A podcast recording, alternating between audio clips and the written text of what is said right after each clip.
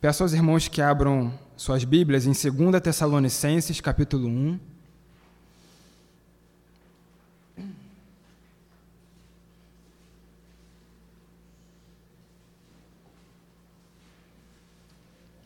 Segunda Tessalonicenses, capítulo 1. A partir do verso 3.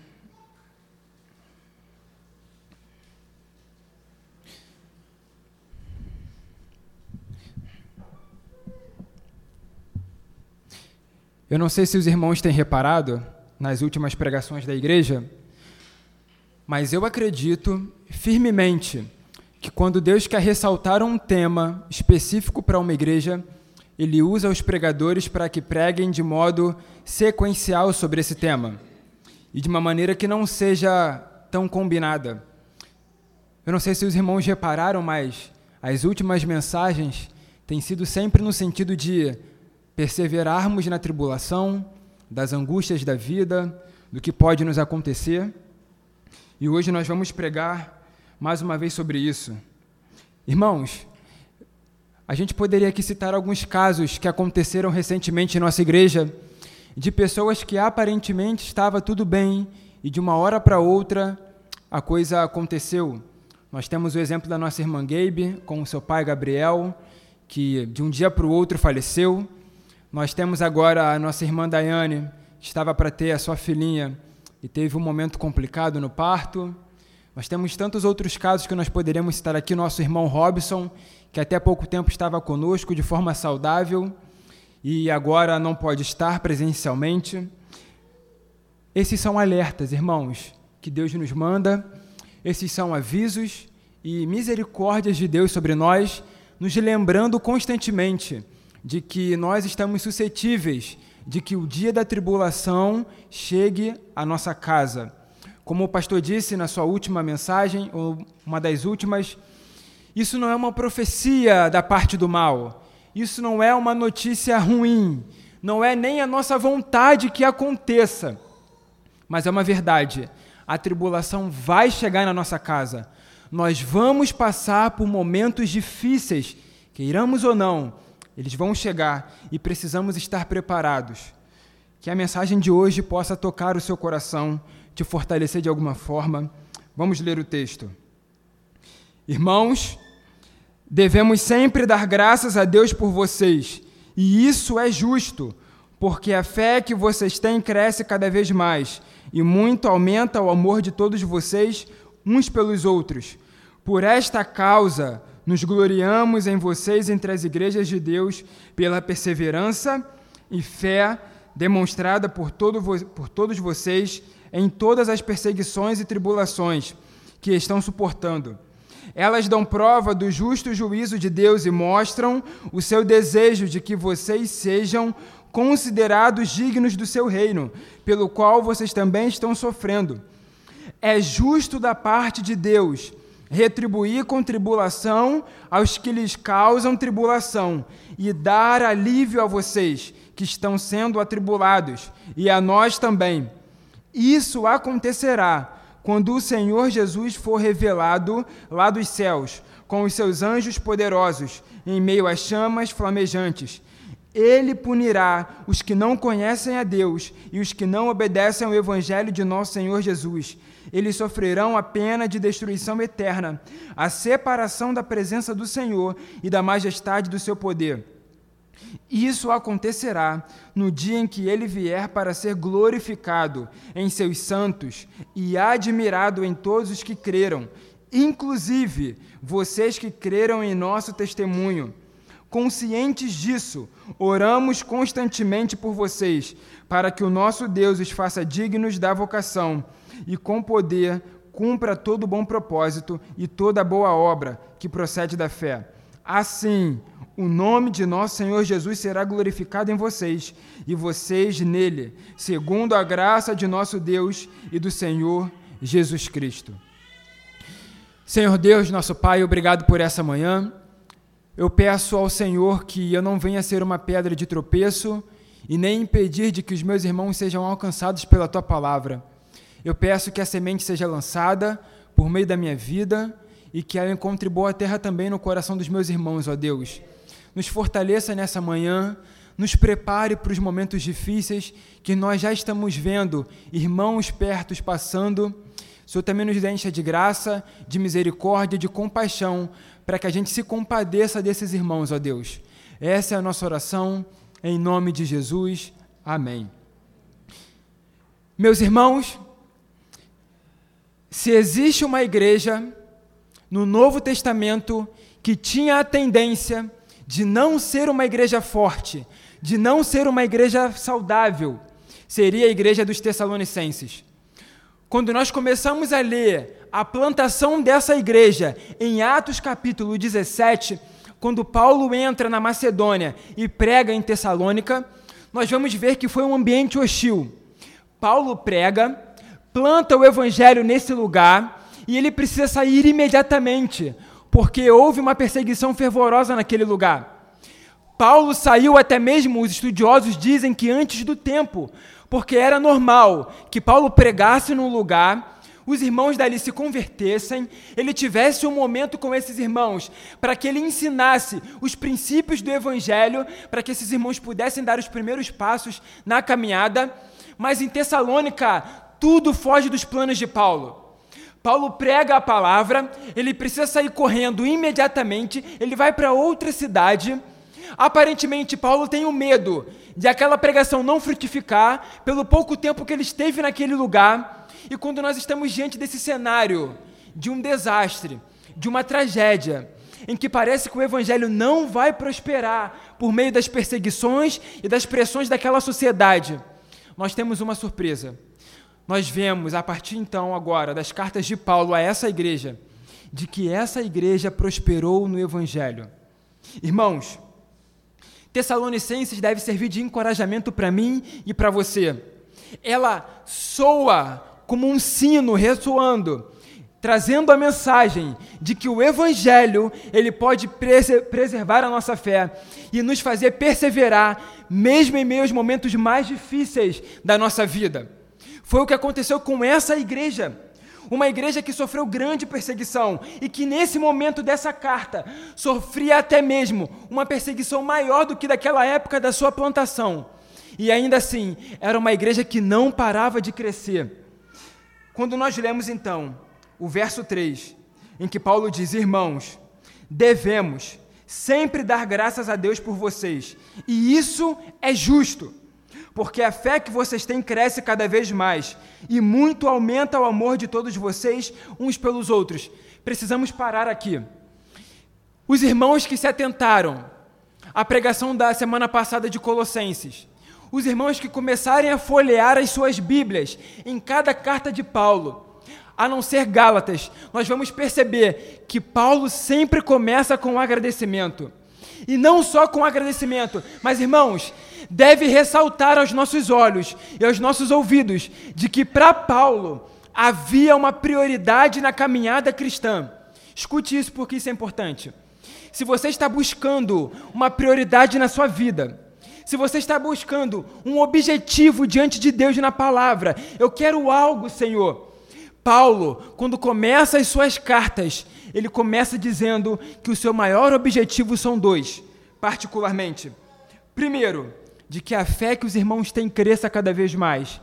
Segundo, de que o amor que eles têm uns pelos outros cresça também à medida que a fé vai crescendo. Irmãos, eu sei que a caminhada é muito longa. Eu sei que são muitos desafios que nós enfrentamos durante toda a jornada até ao céu. Eu sei que há tantos inimigos das nossas almas tentando nos parar. Além dos inimigos das almas, nós lidamos com a pecaminosidade do nosso coração também, que tenta nos sabotar. Mas aqui está dois princípios e duas metas de vida que todo cristão deveria ter para si mesmo. O primeiro, crescer na fé. Não ficar estagnado. Não se contentar com a medida de fé que tem hoje, mas querer mais da parte de Deus. Querer ser um cristão mais espiritual, mais habilitado na palavra, o cristão que as outras pessoas podem buscar bons conselhos. Cristãos que podem contar no dia da tribulação.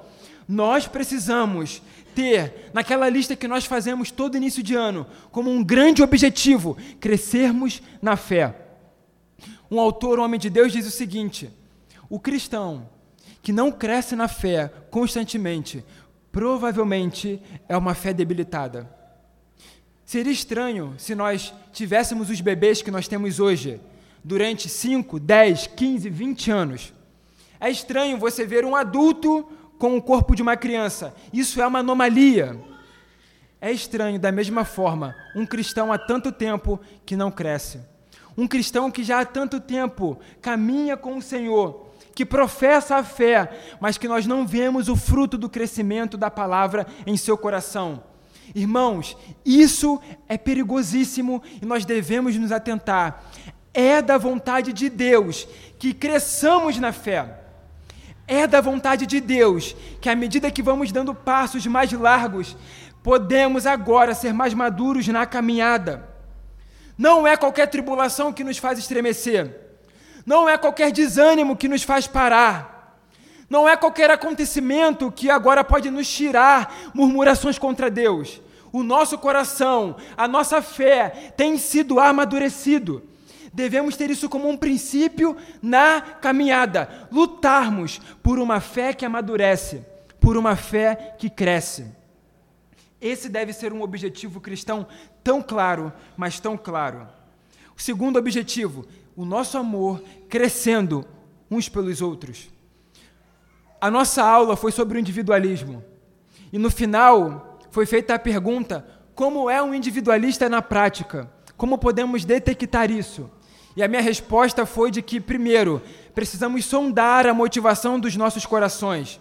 Porque, irmãos, eu vou repetir o que eu disse no final da aula: nós podemos ser ativistas, nós podemos liderar ministérios, nós podemos pregar a palavra, podemos ensinar aos adolescentes e ainda assim sermos individualistas, porque o individualismo começa dentro de um coração que é motivado a olhar para si mesmo. Precisamos tomar esse cuidado. O que Paulo está lutando aqui, e ele está agradecendo a Deus pelos Tessalonicenses, é de que a fé deles cresce cada vez mais, mas também o amor que eles têm uns pelos outros cresce de forma semelhante. Deixe-me fazer uma pergunta, meus irmãos. Se você pudesse se examinar hoje e se fazer a pergunta, o que você responderia para si mesmo? Qual tem sido o seu nível de sacrifício pelos irmãos? O quanto você tem se sacrificado pela sua igreja local? Eu não estou perguntando, irmãos, se somos os mais presentes nos cultos e nas programações. O quanto de tempo disponibilizamos aos irmãos que congregam conosco? O quanto dos nossos esforços braçais podemos disponibilizar aos irmãos que estão junto conosco todo domingo e toda quarta-feira. É um perigo que não só vocês correm, mas é um perigo que eu também corro. É um perigo que os que ensinam e pregam também correm. Há uma tendência no nosso coração a nos contentarmos com o que já fazemos, principalmente se você lida com o público em geral. Mas o apóstolo Paulo, ele está tratando aqui de algo que não é no púlpito, mas é algo que é tratado no dia a dia, na rotina, na caminhada. Irmãos, verdadeiramente eu pergunto a vocês: o amor de vocês uns pelos outros tem crescido? Tem aumentado em toda boa obra?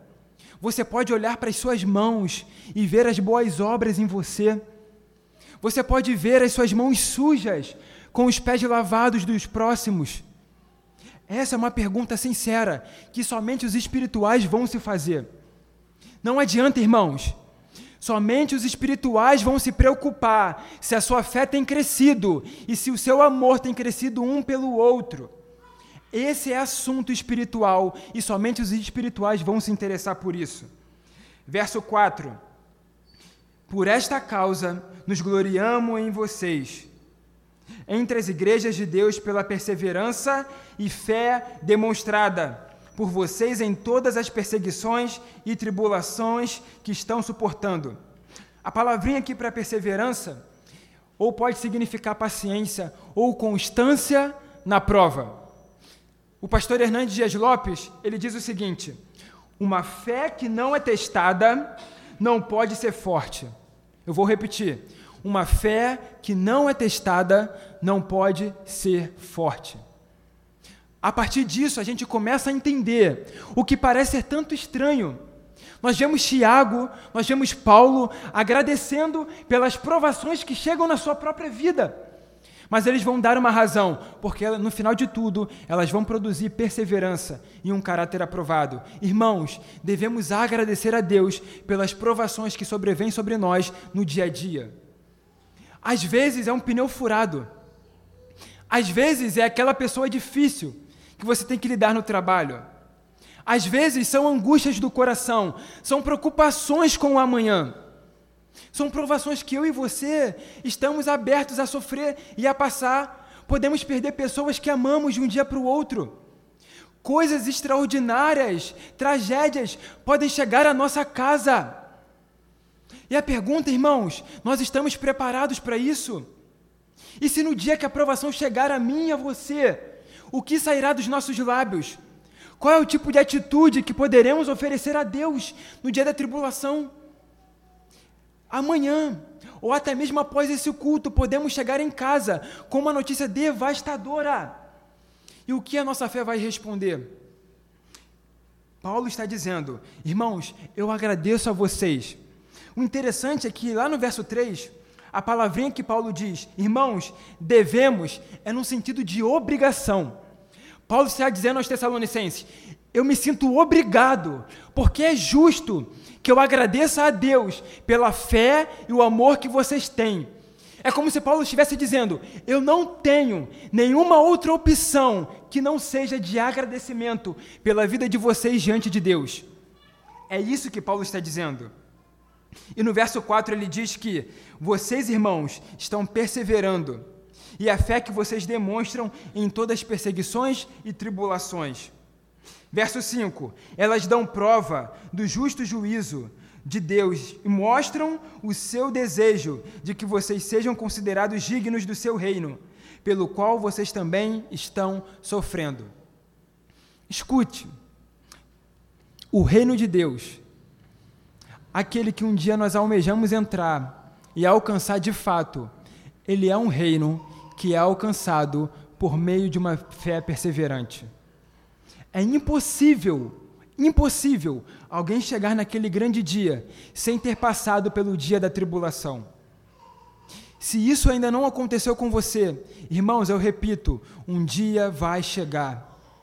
A aprovação vai chegar na sua casa a murmuração ela vai beirar a ponta dos seus lábios. A ideia e a vontade de ir contra Deus vai chegar no seu coração. A tribulação tem esse poder de nos jogar contra o nosso Criador. Deus está dizendo: vocês serão considerados dignos de entrarem no reino de Deus se passarem por tudo isso perseverantes. Escute uma coisa, irmãos: Deus nos deu uma fé perseverante. E não só isso, Deus nos deu uma fé corajosa e alegre. Nós não somos o povo que passa pelas tribulações com a cabeça baixada. Nós não somos o povo que passa pelo grande dia da angústia, lamentando e chorando num canto. A tribulação não vem para trazer a nós a depressão. Deus quer do seu povo uma fé vibrante, uma fé que persevera no meio dos problemas da vida. Uma fé que pode entregar a Deus ações de graças, mesmo no dia mau. É da vontade de Deus que Ele tenha um povo alegre, mesmo em meio às provações. Lute com isso no coração. Lute contra a depressão, contra a ansiedade. Lute contra esses inimigos da fé. Nós não somos o povo que anda cabisbaixo. Mesmo no dia mau, Deus quer de nós uma fé vibrante. Ele pede isso de nós, e isso deve saltar aos olhos daqueles que estão lá fora. Como o pastor John Pipe disse, eu já disse isso aqui, eu repito. No momento em que o mundo está polvoroso, quando o mundo está em chamas, correndo de um lado para o outro e desesperado, é nesse momento que o povo de Deus se apresenta, crendo numa rocha inabalável. São quando todos não sabem para onde ir. O cristão mostra qual é o verdadeiro caminho. A quem podemos depositar toda a nossa fé e a nossa confiança. Irmãos, a nossa fé deve ser uma fé vibrante para encorajar os irmãos de dentro e para evangelizar os de fora. Eles precisam olhar para a nossa vida, mesmo nos dias e nos momentos mais difíceis, e verem que nós cremos numa rocha inabalável e de que eles precisam desejar esse Deus também. Deve haver em nós uma firmeza de caráter, que Jesus disse no Sermão da Montanha: vocês devem ser sal e luz desse mundo. É uma responsabilidade nossa testemunharmos uma fé vibrante, uma fé confiante no grande dia da tribulação. Deus quer isso. Paulo tinha esse desejo e os apóstolos também. Devemos buscar a alegria em nossos corações. O choro devem ser momentos espontâneos mas a alegria deve nos acompanhar todos os dias. Um contentamento de coração deve ser o nosso companheiro diariamente. Devemos caminhar com Deus, mesmo em meio ao fogo.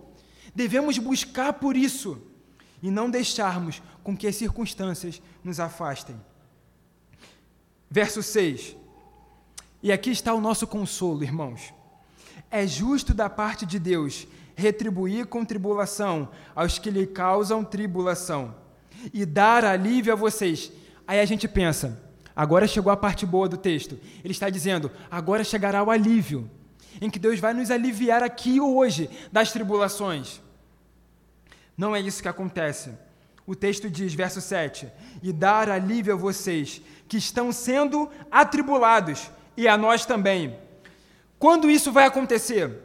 E isso acontecerá quando o Senhor Jesus for revelado lá dos céus, com os seus anjos poderosos, em meio às chamas flamejantes. Isso deve nos encher de esperança, mas também isso deve nos encher de confiança em Deus, de realidade de que o grande consolo não está reservado para esse mundo. Os dias das lágrimas chegarão o dia da dor vai chegar. O dia em que o teto parecer de bronze chegará à nossa casa. O desânimo vai bater a porta do nosso coração. As tribulações, as perseguições. E o conselho de Paulo para os Tessalonicenses não é o seguinte: irmãos, fiquem em paz, porque amanhã vocês vão receber esse alívio. Não. Ao mesmo tempo que ele traz um consolo, ele coloca os nossos pés no chão. Nós vamos sofrer até o fim da vida nós vamos passar pelas provações, nós seremos espremidos pelas circunstâncias que vivemos. E ele diz: Mas haverá um dia que o alívio vai chegar. Haverá um dia que a lágrima será enxugada, que a dor será passada e que nós poderemos agora desfrutar para sempre do gozo eterno. Precisamos encher o nosso coração de esperança, mas nós não podemos ser imaturos na caminhada nós vamos sofrer aqui nessa vida. Nós vamos passar por grandes tribulações. Hoje, aparentemente está tudo tranquilo para você, mas eu quero garantir, eu repito, isso não é uma profecia da parte do mal, isso é uma constatação da vida debaixo do sol. Nós seremos espremidos pelas circunstâncias, nós seremos moídos nas mãos de Deus, nós vamos passar por apertos, nós vamos perder quem amamos. Mas Deus está conosco e Ele diz: haverá um dia que vocês receberão alívio. Como isso é consolador? Como é consolador o fato de que um dia nós não iremos mais sofrer? Verso 8. Aqui está também o consolo daqueles que nos perseguem. Ele punirá os que não conhecem a Deus e os que não obedecem ao Evangelho de nosso Senhor Jesus eles sofrerão a pena de destruição eterna, a separação da presença do Senhor e da majestade do seu poder. Pense em algo agora interessante. Paulo está dizendo: aqueles que perseguem vocês, um dia vai chegar para eles o grande inferno. E o que é esse inferno? A separação da presença do Senhor e da majestade do seu poder. Pense agora de forma lógica comigo. Se para eles se para eles, meus irmãos, o grande inferno, aquele grande dia do juízo, é a separação da presença do Senhor, ao contrário também é verdade de que naquele grande dia do alívio, a presença do Senhor será preenchida de forma satisfatória, de forma completa. Devemos desejar a presença do Senhor. Irmãos, devemos até mesmo desejar a presença do Senhor nessa vida, para que comecemos a experimentar um pouco do céu, naquele grande dia. Eles vão sofrer a separação da presença do Senhor, mas nós agora estaremos tão perto, mas tão perto, de que não haverá a mínima possibilidade de cair uma lágrima dos nossos olhos. Vai chegar o grande dia para eles.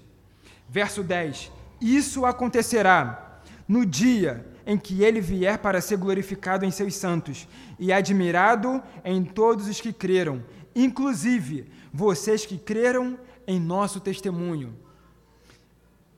Verso 11. Conscientes disso, diante do que eu falei para vocês, oramos constantemente por vocês, para que o nosso Deus os faça dignos da vocação.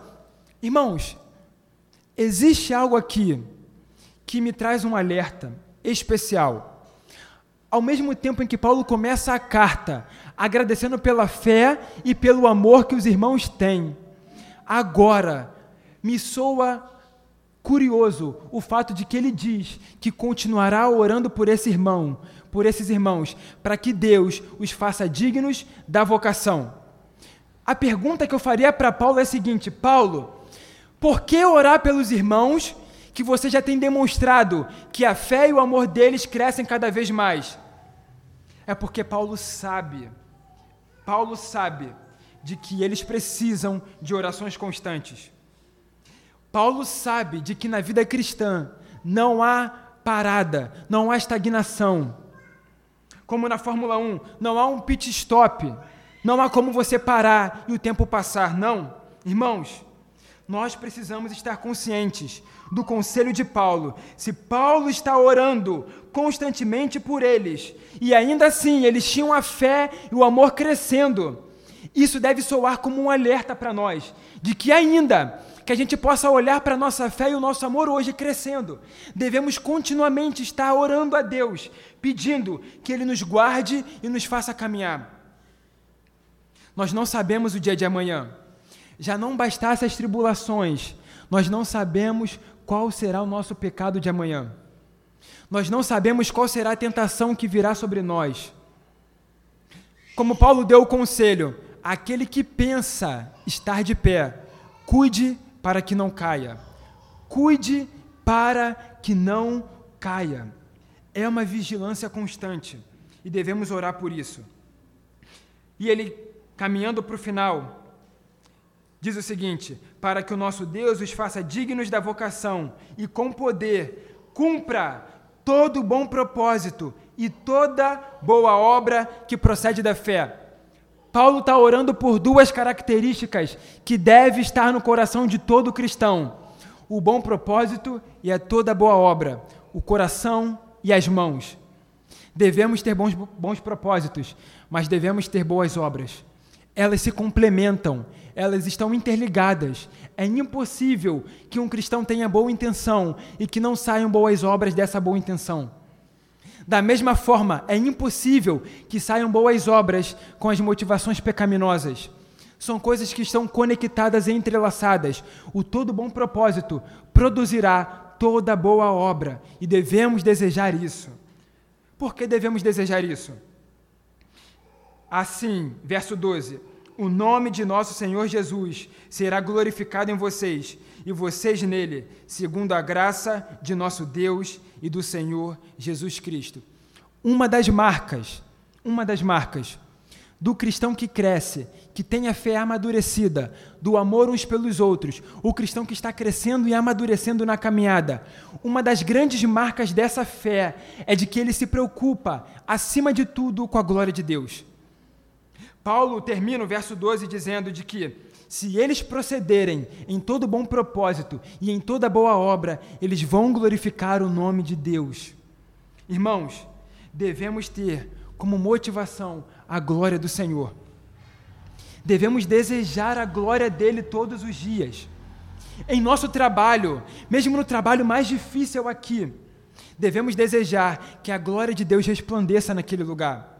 Na nossa casa, mesmo em ambientes difíceis, com pessoas difíceis de lidar, devemos desejar que o Senhor seja glorificado em todo bom, bom propósito e em toda boa obra.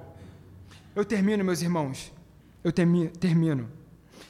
No dia do meu aniversário, eu termino dizendo que hoje a minha oração foi a oração de Paulo pelos Tessalonicenses, de que eu cresça em fé, em toda boa obra, em todo bom propósito, em amor pelos irmãos e de que, acima de tudo, eu deseje a glória de Deus. Esse é o conselho que eu posso dar aos irmãos. Tem sido o meu objetivo de vida. Às vezes falhamos, às vezes tropeçamos, mas, meus irmãos, que busquemos a glória de Deus. Essa matéria é uma matéria que só os espirituais vão entender. Só os irmãos espirituais estão entendendo o que eu quero dizer. Devemos desejar a glória de Deus em todos os lugares, em todos os momentos, e buscar por uma fé saudável que cresce cada vez mais, sem parar, sem voltar atrás, sem andar cabisbaixo, mas com uma coragem que os Tessalonicenses tiveram naquela época, mesmo em meio às perseguições e às provações, eles cresceram e amadureceram na caminhada. Qual é o motivo que tem te feito parar? O que tem te atrapalhado a caminhar, a boa caminhada da fé? Diante dos Tessalonicenses, nós não nos sentiremos constrangidos? O que nos desanima a vir ao culto? O que pode nos desanimar na caminhada? O que pode nos deixar chateados? O que, meus irmãos? Por acaso lá fora tem homens nos esperando para tirar as nossas vidas? Por acaso não podemos cultuar publicamente? Sofremos perseguições maiores que os, Tessalonicenses? Por que deveríamos ter mais motivos do que eles de parar na caminhada? Devemos olhar para esses exemplos de irmãos que perseveraram, mesmo em meio aos fogos mais ardentes, e que ainda assim continuaram. E deve haver em nosso coração um constrangimento santo, um arrependimento sincero e um pedido de perdão a Deus por todas as vezes que fomos frágeis quando poderíamos ter sido mais fortes. Que Deus nos abençoe. Vamos orar. Senhor, nosso Deus e nosso Pai, nós da PIB do Parque oramos a Ti pedindo, Senhor, nos dê a fé que habitou nos Tessalonicenses. Uma fé que cresce, uma fé que amadurece, uma fé que tem boa intenção e uma fé que é refletida nas boas obras, Senhor. Boas obras que glorificam o Teu nome, ó Deus. Nos dê esse propósito de vida, Senhor.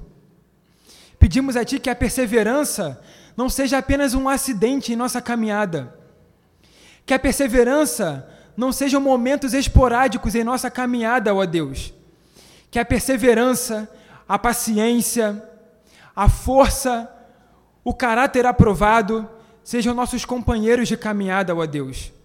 Pedimos a Ti, Senhor, amadureça a nossa fé, que não venhamos balançar por qualquer coisa, que não venhamos nos desanimar com qualquer notícia, ó Deus, que tenhamos uma fé vibrante, Senhor que Jesus Cristo ressurreto seja o motivo da nossa fé vibrante, de que se ele venceu a morte, o que pode nos parar? Como Gamaliel disse naquele grande dia, ó Deus, com os discípulos: se eles são de Deus, nada conseguirá pará-los. Que nada consiga nos parar, ó Deus.